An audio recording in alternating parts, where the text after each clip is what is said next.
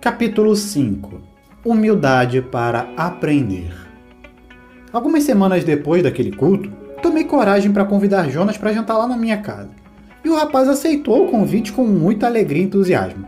Foi então que eu pensei: quem sabe eu consigo descobrir o seu segredo se observar ele bem de perto.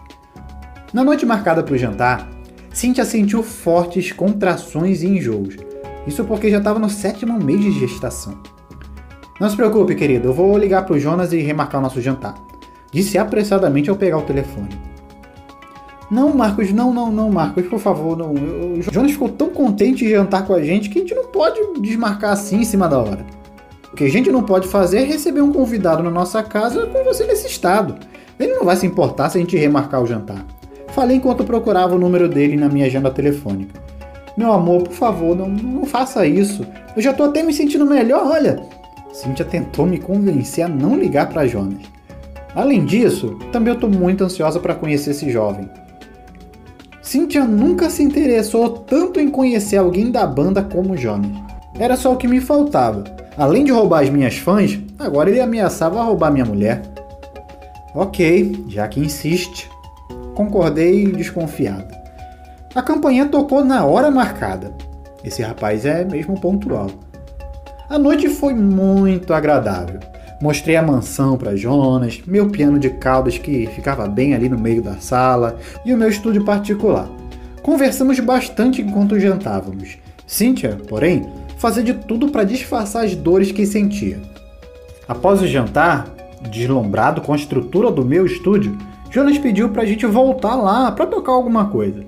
No estúdio, ele pegou um violão de 12 cordas que ficava em um suporte na parede, junto com outros instrumentos que eu tinha. Aliás, eu adorava colecionar instrumentos. E tocou algumas canções, dentre elas uma que era bem assim: Espírito Santo, ore por mim. Leve para Deus tudo aquilo que eu preciso. Espírito Santo, use as palavras que eu necessito usar, mas não consigo me ajude nas minhas fraquezas. Não sei como devo pedir. Espírito Santo, vem interceder por mim. Todas as coisas cooperam para o bem daqueles que amam a ti. Espírito Santo, vem orar por mim. Estou clamando, estou pedindo. Só Deus sabe a dor que estou sentindo. Cíntia, sentada ao meu lado, apertava com muita força a minha mão e, sem não mais suportar a dor que estava sentindo, abaixou a cabeça sobre meus ombros. Depois de alguns minutos, notei que ela havia adormecido e logo pensei: bom, para quem estava com uma dor daquelas, não é normal dormir tão rápido. Após alguns minutos eu a chamei e ela imediatamente acordou. Eu não podia acreditar que a música dele havia feito Cynthia melhorar. Quanto mais o conhecia, mais confuso e atordoado eu ficava. Já era tarde da noite quando me prontifiquei a levar Jonas para casa. Cíntia ficou em casa com Maria. Jonas, preciso conversar seriamente com você. Sussurrei enquanto dirigia. Pode falar, Marcos. Eu não sei muito bem por onde começar, mas preciso saber como você faz todas essas coisas. Mas que coisas? Jonas indagou assustado. As coisas que você faz. Quando você toca sua guitarra, coisas estranhas acontecem. Como é que você faz tudo isso? Marcos, Marcos, Jonas disse com um tímido sorriso. Não sou eu que faço, mas aquele que habita dentro de mim. É o Senhor Jesus quem opera todas essas coisas. Tudo bem, mas como que você faz para Jesus realizar essas coisas quando você toca? Sabe, Marcos, a Bíblia diz que o Senhor está à procura de quem possa adorá-lo em espírito e em verdade. É exatamente isso que eu tento fazer, viver para o seu louvor. Ainda não está claro para mim.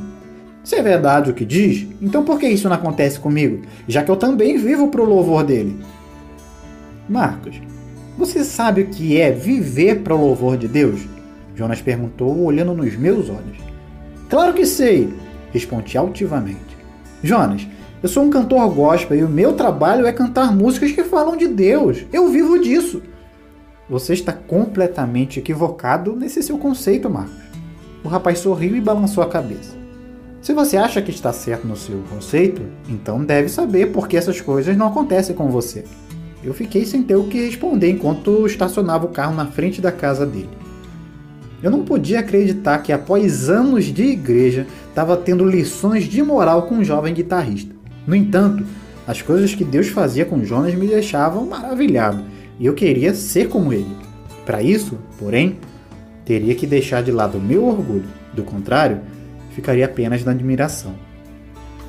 Viver para o louvor de Deus não é apenas cantar as músicas para Ele, mas viver uma vida santa, íntegra e pura.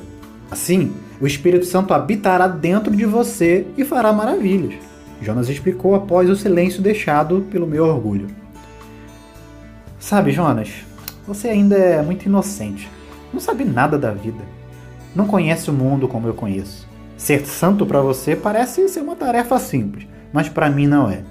Acredito que sim, mas não entendo onde você quer chegar com essas perguntas. Tá mudando de assunto para não responder minha pergunta? Sabe, Marcos, para chegar onde eu cheguei espiritualmente, também não foi nada fácil. Foi necessário muito tempo de busca, renúncia, preparo, estudo e muita fé. Tenho certeza de que se eu cheguei, você também pode chegar. Sonas disse com autoridade. Após interligar suas perguntas com as minhas respostas, comecei a sentir algo diferente dentro de mim. Um desejo muito grande de ser igual a Jonas. Lutei para segurar as lágrimas. Entendi. Então me diga o que você faz que eu farei da mesma forma. Insisti. Tenho uma ideia. Jonas começou a perceber meu desejo de aprender. Podemos nos reunir semanalmente para discutir melhor sobre o assunto. Quem sabe posso lhe explicar melhor o caminho que eu trilho. Tudo bem, podemos nos encontrar às segundas-feiras, uma hora antes do ensaio. O que você acha? Sem problemas, nos vemos lá. Jonas concordou enquanto saía do carro. Eu ainda não podia acreditar que eu me reuniria semanalmente com um jovem guitarrista para falar das coisas de Deus e ser ensinado por ele. Tudo bem, não pode ser tão ruim assim a gente se reunir para falar das coisas de Deus, estudar a Bíblia. Não acredito que terá algum efeito em minha vida, mas de qualquer maneira, não tenho nada a perder, né?